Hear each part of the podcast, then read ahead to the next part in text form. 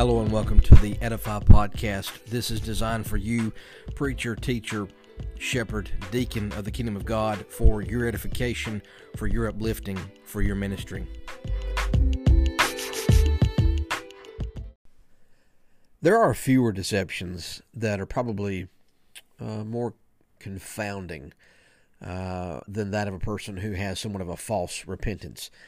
When somebody pretends to confess and turn away from sin, but realistically in the depths of his or her heart means only to appease the anger, escape consequences. You know, it, it leaves it in its, I guess, wake, um, and especially sense of kind of confusion and pain. You know, you might ask yourself this question, uh, or they are, maybe you're asked this question, you know, hey, they did this, they said they were sorry, but did they really mean it? And my response is that I don't know for sure when a person comes forward. I don't know if they're really repenting or not. When a person wants to be baptized into Christ for the forgiveness of their sins and they've turned from their sin to God, how much of that's true? I don't know. Um, but genuine repentance, however, uh, tends to be more like mountains on the horizon than a pit on a path.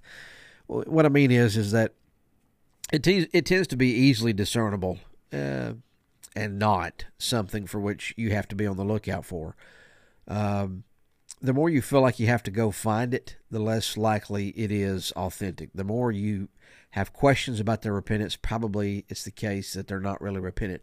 Let's ask this question: Why do we repent? You know, uh, maybe growing up as a kid, you would say, "Hey, my bad." You know, somebody may say, "My bad today," um, and, and, these words can get us in and out of trouble as our youth. You know, especially when we're talking with one another. Um, you know, guys especially have a tendency to think that repentance almost solely consists of admitting a fault. Okay, once the fault has been admitted, even even uh, if in the most lexically uh, concise way possible, the assumption is that everyone should get over it and move on. You know, but realistically, when repentance is given the short, uh, sh- you know, the the shirk, if you will, so is the relationship that is supposed to be repaired. Our repenting of sin is the first step toward rebuilding trust with those whom our sin has harmed or affected. If we seem irritated or rash in our repentance, if we're ugly, if we're loud, if we're aggressive, then the wound uh, which that sin created can stay open and, and really become infected with bitterness. More than that, the reason that we prioritize repentance is because our Lord and Savior tells us to. 1 John 1 and verse 9 if we confess our sins, okay? That's conditional. It's a conditional statement. If we confess our sins, He's faithful and just to forgive us. But that confession obviously means a confession of repentance and a heart of repentance. So the gospel is on full display when you and I repent. It, it, its light shines, you know, uh, forth for us as we perceive our moment to moment need of a gracious Savior. And realistically, it, it penetrates into the most painful darkness. Uh, uh, you know, I guess I guess it, it does. It, it, penetrates into the, into the most painful darkness of others as it illuminates the route, you know, of restoration that's really grounded in the good news uh, of a holy God. Uh, as Tertullian once said, "quote I was born for no other end but to repent." End quote. Uh, Thomas Watson pretty famous 17th century fella, uh, wrote a treaty on six ingredients, if you will, uh, to show us what genuine repentance looked like looks like. And, and I want to give these to you today and maybe my spin on these things. number one, why do we repent? Well, number one, sight of sin. We we rightly perceive ourselves as as sinners when we're outside of Christ, and even those who are in Christ wrongly perceive themselves to be sinners. Uh, but you've heard this you've heard this this statement before. Somebody would say, "Hey, quote, I'm not perfect, but you know." Uh, which in nearly every circumstance, would, which means when it comes to this, I'm perfect. You know, genuine repentance starts with the understanding that we are desperate sinners, or we are we are we have lost our, our salvation, if you will, or never had it, uh, and, and that sin touches nearly everything that we do. Romans chapter 3 and verse 10.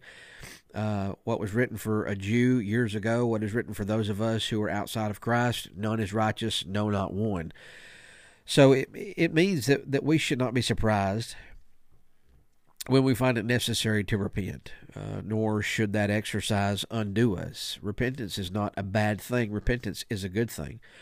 Number two, sorrow over sin, and, and this this is the element, if you will, uh, of lament for our sin as we see its effect on ourselves, on other people, and on God. Psalm 51, verse 17 The sacrifices of God are, what does he say? A broken and contrite heart, spirit.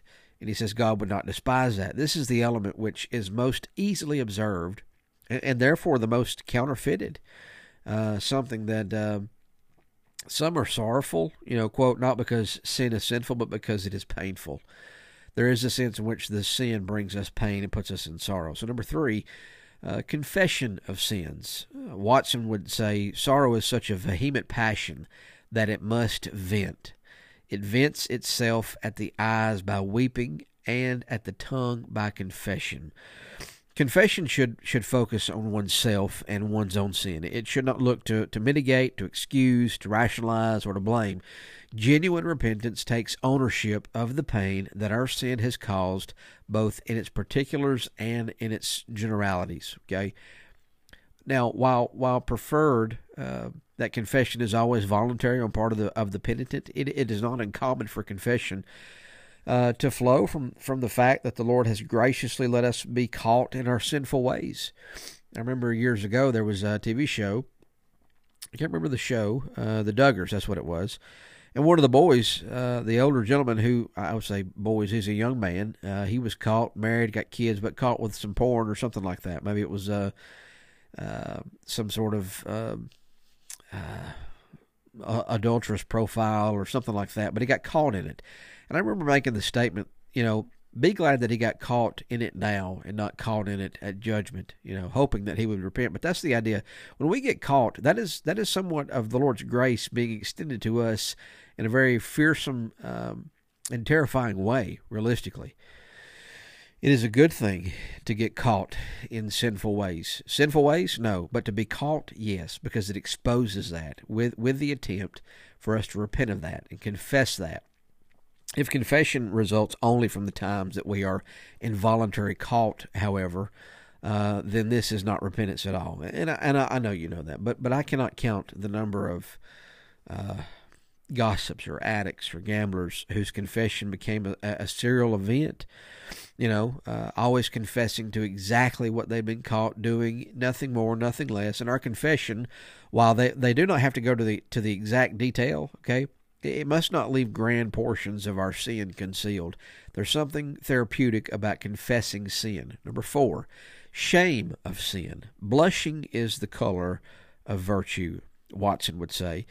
Uh, all, all, sin makes us guilty, okay, and that guilt is not is is only removed at the cost of the blood of of Christ Himself, you know, who voluntarily took on flesh, lived a perfect life, uh, never once uh, ceding to temptation, you know, though though tempted by the prince of the of the lie himself, uh, he voluntarily clothed himself in that very sin and took on the wrath of God. I mean, literally. Um, he, he took all that on at Calvary.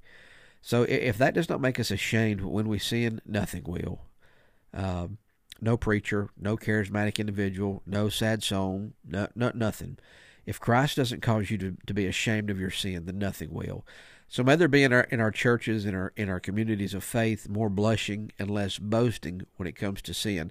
Ezra chapter nine and verse six, saying, "Oh my God, I am ashamed and blush to lift my face to you." My God, for our iniquities have risen higher than our heads, and our guilt has mounted up to the heavens. That's shame. That's a statement of shame. But don't just stay in that shame. Shift that shame of sin into hatred of sin. Number five. Christ is, is never loved till sin is loathed. Genuine repentance reflects something of God's wrath. God's anger uh, burns at us. Uh, and burns at sin.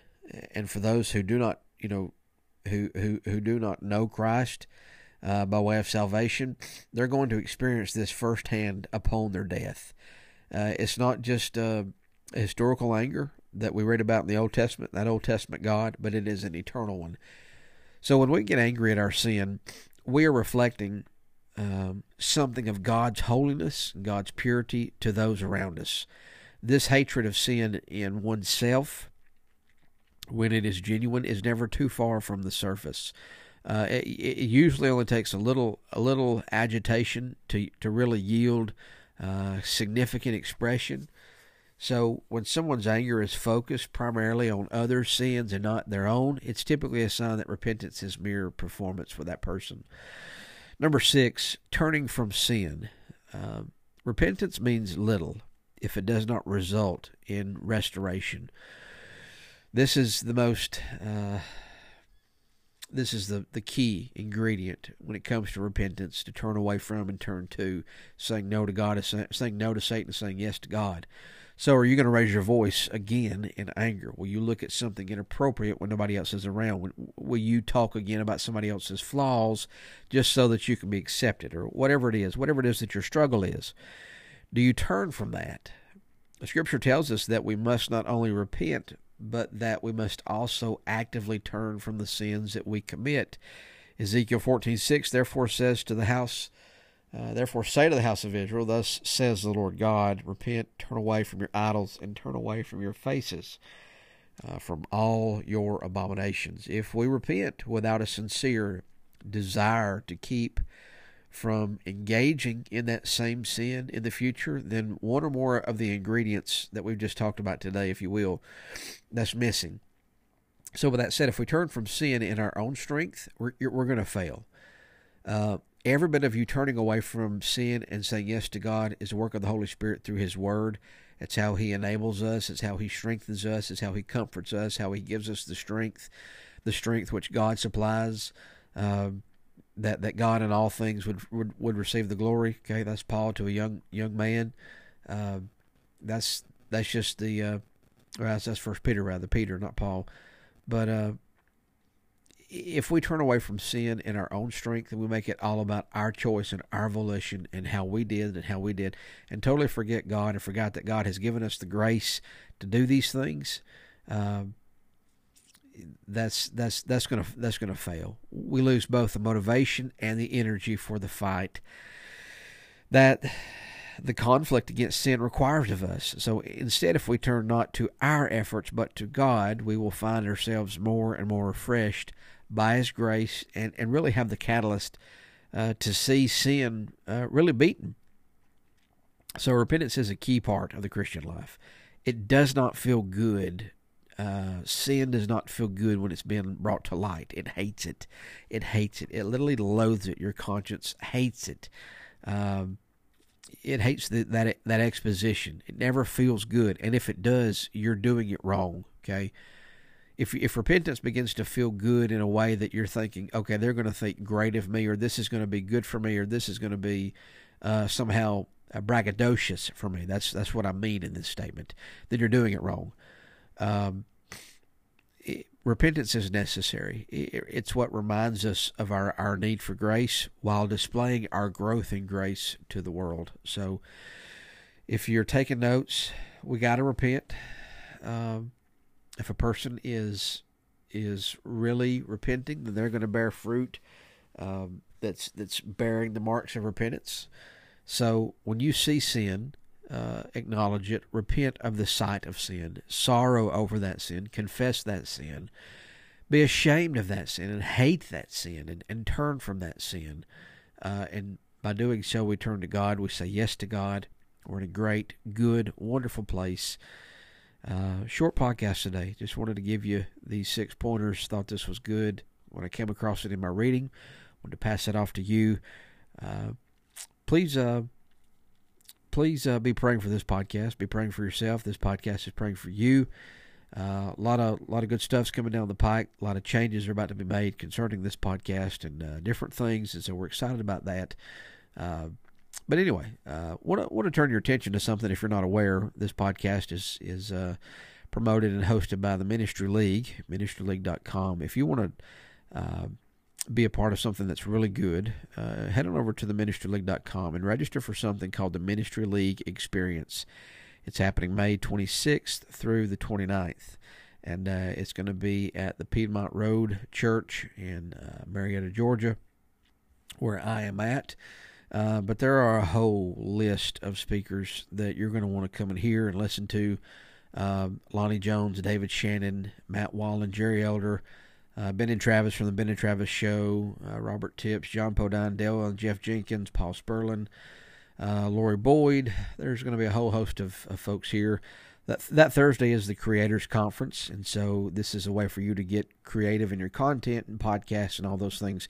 You're going to get to kind of see what happens downstairs at Piedmont Road uh, of all the podcasts and all the uh, curriculum and Bible classes and things, and and uh, it's, it's Ministry League's prayer for you um, to uh, to take advantage of that opportunity and to enjoy those things and uh, really grow. I think registration is open. I know it's open. um, but uh, I think registration. I'm not. I don't remember the price, uh, but it's very it's very minimal. Cost is minimal. But you're going to leave that Thursday uh, with a resource toolbox uh, for yourself and for your work, and um, we hope that you'll take part of that. Um, I'm thankful to be just um, a fly on the wall when it comes to Ministry League and have this podcast that they host along with uh, um, PD and Pals, uh, those those videos and um, devotionals that he does and Anyway, uh, ministryleague.com, uh, the Ministry League experience. Hope you can be there. Hope you can uh, be a part and uh, enjoy the whole weekend with us. And uh, God willing, we will see you soon. So may God bless you in your preaching, in your ministering, and your shepherding.